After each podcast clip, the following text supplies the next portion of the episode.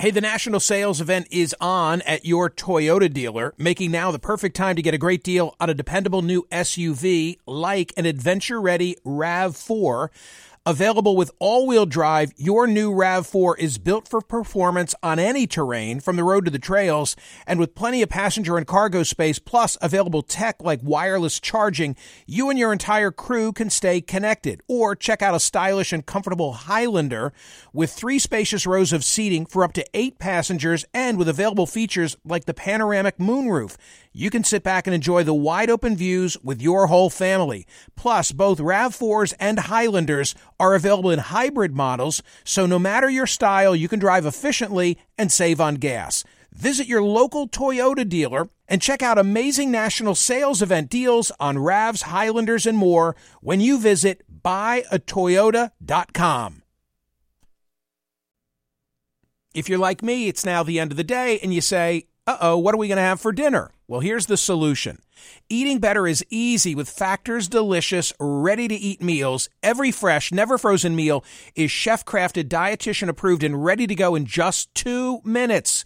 You're going to have over 35 different options to choose from every week, including Calorie Smart, Protein Plus, and Keto. Flexible for your schedule, get as much or as little as you need by choosing your meals every week. Plus, you can pause or reschedule your deliveries at any time. Also, there are more than 60 add-ons to help you stay fueled up and feeling good all day long. Factor is the perfect solution if you're looking for fast, premium options with no cooking required. Sign up and save. We've done the math. Factor is less expensive than takeout, and every meal is dietitian approved to be nutritious and delicious. What are you waiting for? Get started today and get after your goals. Head to factormeals.com/Smirconish50 and use code Smirconish50 because you'll get 50% off. That's code Smirconish50 at factormeals.com/Smirconish50. Get your 50% off. Welcome to Book Club with Michael Smirconish. Hi, it's Michael Smirconish. As a SiriusXM and CNN host, I'm known for speaking, but frankly, I read for a living. I need to know what to say, and so I consume over 24 newspapers and websites daily. I read opposing views and studies and court cases and orders and op-eds just so I can discuss current events on radio and television. But my favorite reading? Books. Old school. And my favorite interviews are with book authors. Book Club with Michael Smirconish is now in session. There's a fire hose of new books about the final days of Donald Trump. I, for one, can't get enough of all of them. The one that seems to be getting the most attention is by Carol Leonnig and Phil Rucker from The Washington Post. It's called I Alone Can Fix It. And both of them join me now. It's nice to see you both. It's nice to have you both here on the program. Thanks for having us, Michael. It's great to be here. So, Carol, you tweeted earlier today. In fact, I have the tweet in my hand, and it says, "Good morning. It's going to be another marathon day for our bestseller book on Trump's 2020. Hashtag I Alone Can Fix It. Here is your day in progress. 10 a.m. Brian Lehrer, 11 o'clock Smirconish, 1 o'clock Fox 5 DC, then the readout. Then tonight you're at the Sixth and I Synagogue. By the way, I've been there as a speaker. It's a fabulous place. Nicole Wallace is going to lead that conversation. And then at 10 o'clock tonight, it's AC 360. The two of you have written one of those books that is widely reviewed and also is the subject of the treatment where people will write, here are the tidbits, like here are the 5 takeaways from I Alone Can Fix It. And my question to the two of you, what is everybody missing? In other words, Phil, what is it that this book contains that in your conversations with Carol or maybe alone in your thoughts, you've said, well, I knew they'd focus on X, but I'm surprised they haven't written much about Y? You know, Michael, I'm glad you asked that question because we've been thinking about this ourselves the last couple of days. We're thrilled, by the way, that the explosive news breaks in our book have reached millions of people around the country. The reporting we have about General Milley, the chairman of the Joint Chiefs of Staff, fearing a coup, some of the reporting we have about COVID. But I think the really powerful impact of this book, I Alone Can Fix It, is just that every page has something new. There's new dialogue, new scene, new discoveries about President Trump. And as you read it, it becomes sort of a compulsive, immersive experience where you're reliving this catastrophic, historic final year of his presidency and learning something new at every turn. Carol, anything in your mind that you're surprised people are not yet focused on? I have been surprised by how little attention has been paid to the way in which Trump essentially has ridiculed and dismissed as weak and ineffectual and useless some of his most ardent insider supporters. Those people became increasingly panicked about how this president was behaving in the final months of his presidency, worried about a coup, worried about a Waco, worried he was going to force people to get vaccinated with something that hadn't been properly tested. The way President Trump has derided those folks who have served him so loyally is pretty striking. Is anybody above that fray? Is there anyone who entered the White House with him and is still left standing? I don't mean family. I don't mean, you know, Ivanka, but anyone in that inner circle? You know, there are a few very loyal aides who remain close to the president. I'd say first and foremost, Dan Scavino, his former golf caddy, who became his social media manager, and by the end of the administration was the deputy chief of staff in the White House for communications. But so many other loyalists have fallen by the wayside, including, by the way, Mike Pence, the vice president, who had been steadfast, almost to the point of being a sycophant for Trump, up until January 6th, when he decided to do his constitutional duty and certify the election results, and that relationship was breached. You know, other familiar names, Hope Hicks, the longtime communications and press confidant of the former president, she fell out of favor with him over the election fraud claims, which were not true. So many people were cast away by the president. That pane of glass is the largest in the world. Take me in the room at Mar-a-Lago when the two of you are interviewing him for this book. I'm continually surprised that he's so hospitable to journalists who are writing books about the administration. And I wonder, does he think he can turn you? I mean, doesn't he know it's probably not going to end well? It's hard to know what he is thinking exactly, again, because he can commit so well to an alternate reality. Even in our conversation, there were so many moments when Phil and I were sitting there and he would say, well, I won Arizona. You know what I won under Arizona. Everyone knows I won Arizona. Well, there's no evidence for that, but he seems very much to believe it. You know, one thing I think he craves is an audience. We all know that. He lives on the news cycle. He lives and dies on the news cycle. I mean, many people would argue who were close to him that he essentially sabotaged his presidency by focusing so much on the day-to-day, winning the day. Whatever the TV headline was, he wanted to beat it, and he wasn't thinking long-term.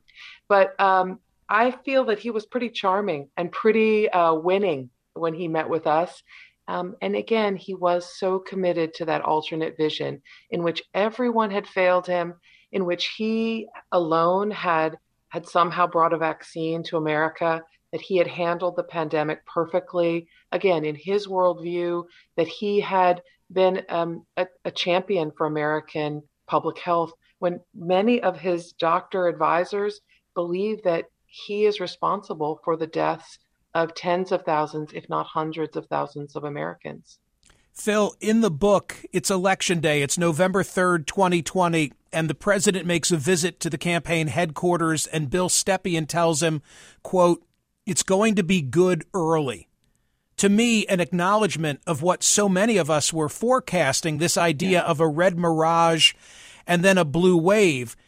Did the president appreciate that more Democrats proportionately were going to vote by absentee ballot, and therefore, logically, it was going to take a while to count those votes? Or was he seeking to manipulate that process all along?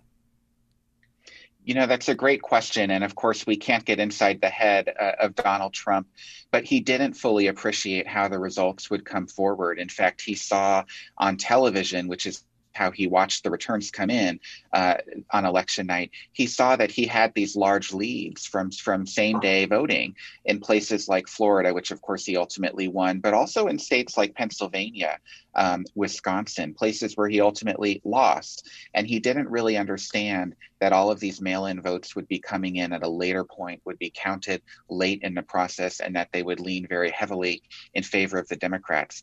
Bill Stepien, his campaign manager, and other advisors tried to walk him through this, but Trump could only look at those numbers showing him winning.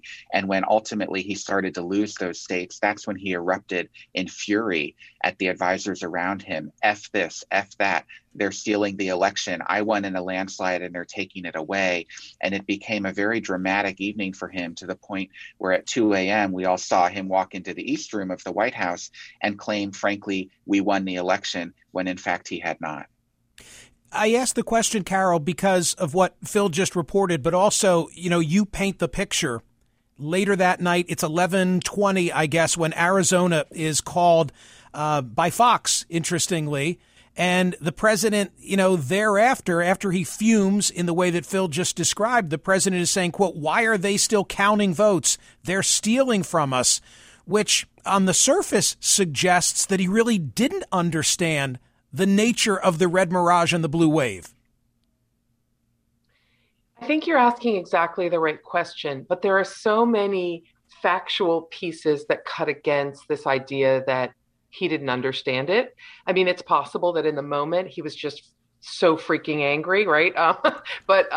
You know, there is an interesting moment and revelation in our book, which is the night before the election, when Attorney General Bill Barr is made aware by a confidant in the White House that Donald Trump is already talking the day before about how he's going to call the election for himself that night.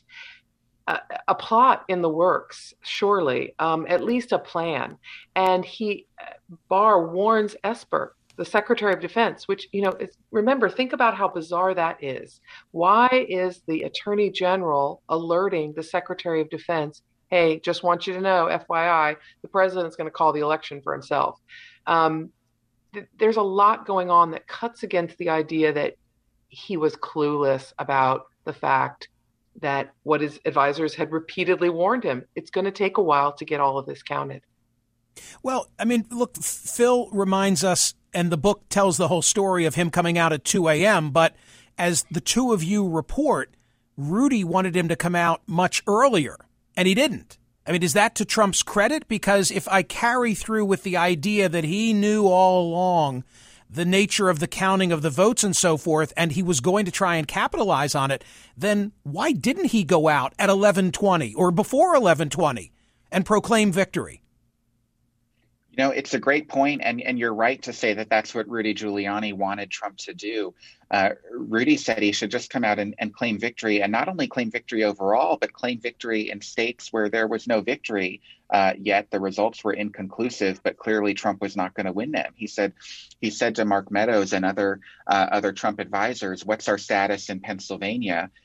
Trump was not going to win Pennsylvania, but Rudy said, just go out and say we won anyways. Same thing with Michigan and these other states. And that's really, I think, where the big lie was born that night. These conversations with Rudy Giuliani and with others is when Trump became determined to just go ahead and claim we won the election. And you saw that rhetoric build and build and build in the weeks that followed, to the point where General Mark Milley, the chairman of the Joint Chiefs of Staff, started to see parallels between Trump's rhetoric claiming election fraud that didn't exist and Adolf Hitler's rhetoric in early 1930s Germany that led to the rise in power of the Nazi regime. In I Alone Can Fix It, you give me, as close as anyone has been able to provide the public thus far, a tick-tock of what went on the afternoon of January the 6th. I can't say that I'm surprised by any of the reporting, because you have him doing what I thought he would be doing, which is watching TV. Quote, at the White House, Trump was back in his private dining room watching everything unfold on television. Aides, including Dan Scavino and Kayleigh McEnany, popped in and out. The president was riveted.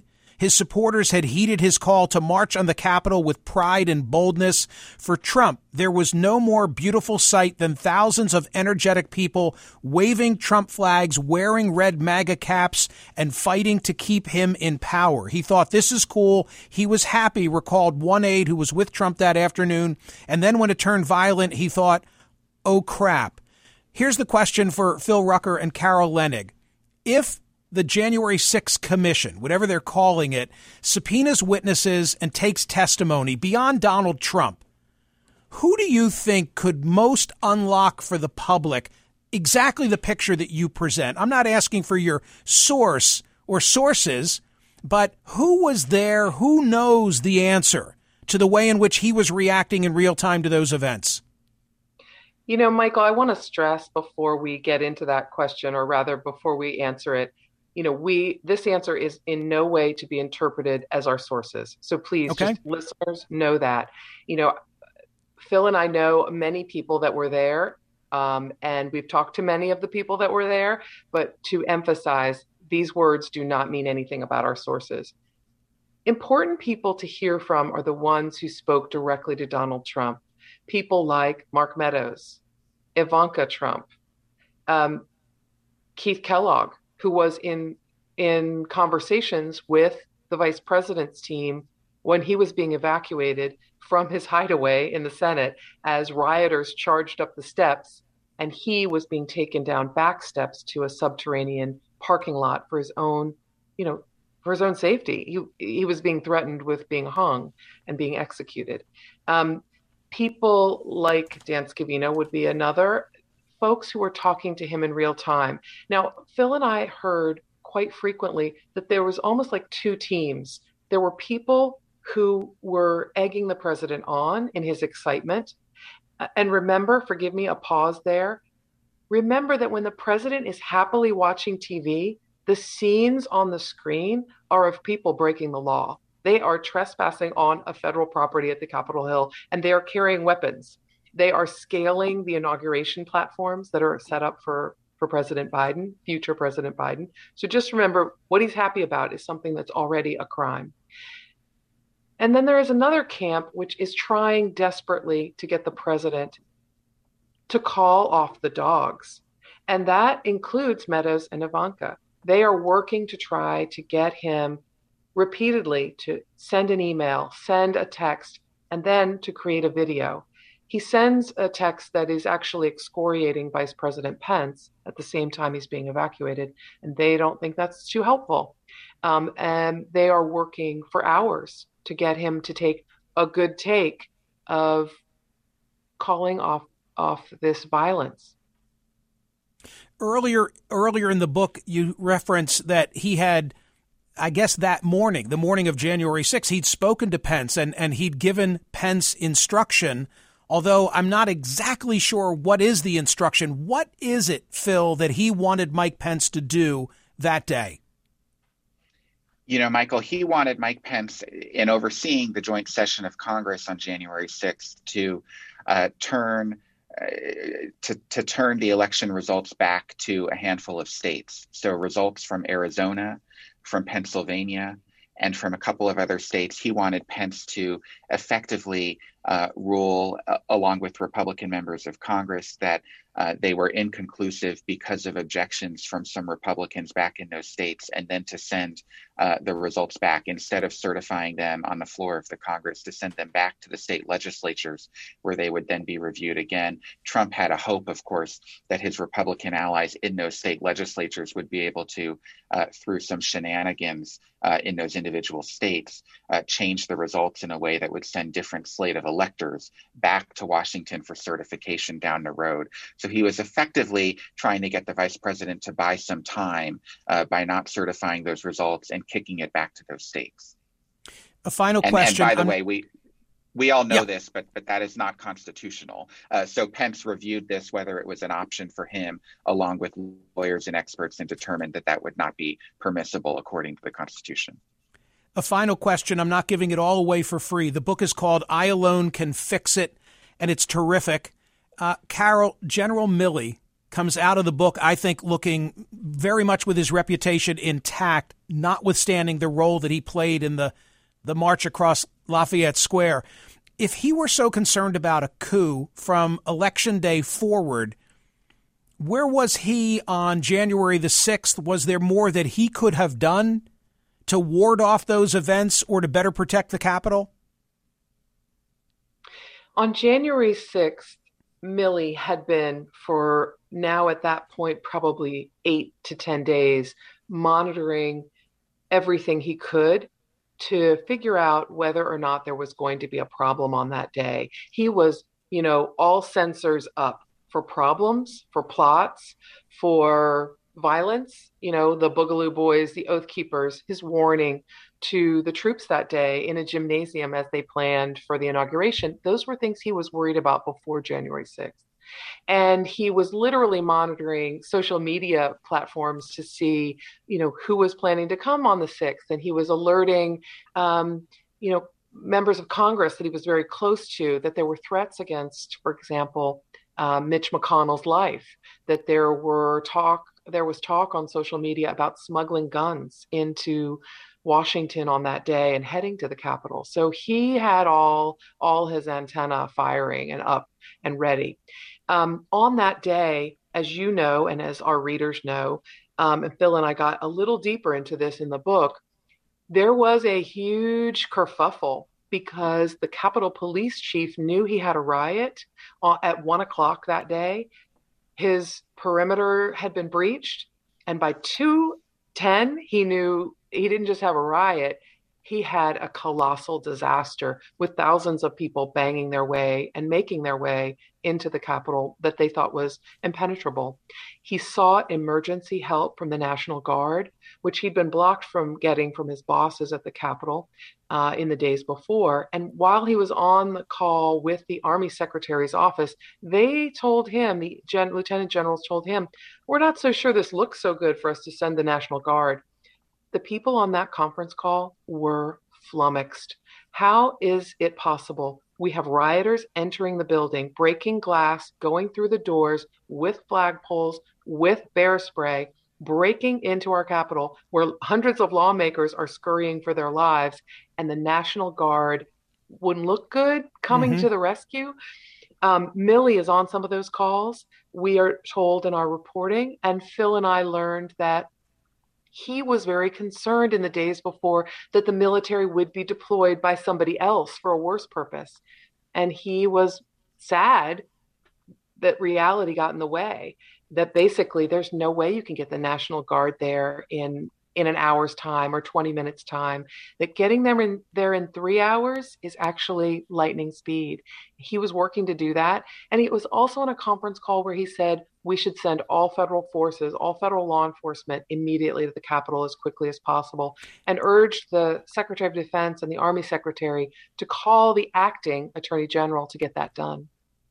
Thank you both so much for writing the book and for your willingness to come to the program and talk about it. I wish you all good things with I Alone Can Fix It. Thanks, Michael. Thank you, Michael. Thanks, Carol. Thank you, Phil. Nice to see you both. You too. Good stuff. Hear more of Michael Smirconish on SiriusXM's POTUS Channel 124. Live weekdays from 9 a.m. to noon East, or anytime on the SiriusXM app. Connect with Michael on Facebook, Twitter, YouTube, and at Smirconish.com. Book Club with Michael Smirconish. New episodes drop Tuesdays and Fridays. Want the same expert advice you get from the pros in the store while shopping online at DiscountTire.com? Meet Treadwell, your personal online tire guide that matches you with the perfect tire for your vehicle. Get your best match in 1 minute or less with Treadwell by Discount Tire. Luxury is meant to be livable. Discover the new leather collection at Ashley, with premium quality leather sofas, recliners, and more, all built to last. No matter how many spills, scuffs, or pet-related mishaps come its way, the leather collection at Ashley is made with the durability you need for the whole family. Shop the new leather collection at Ashley and find chairs starting at $499.99 and sofas at $599.99. Ashley, for the love of home.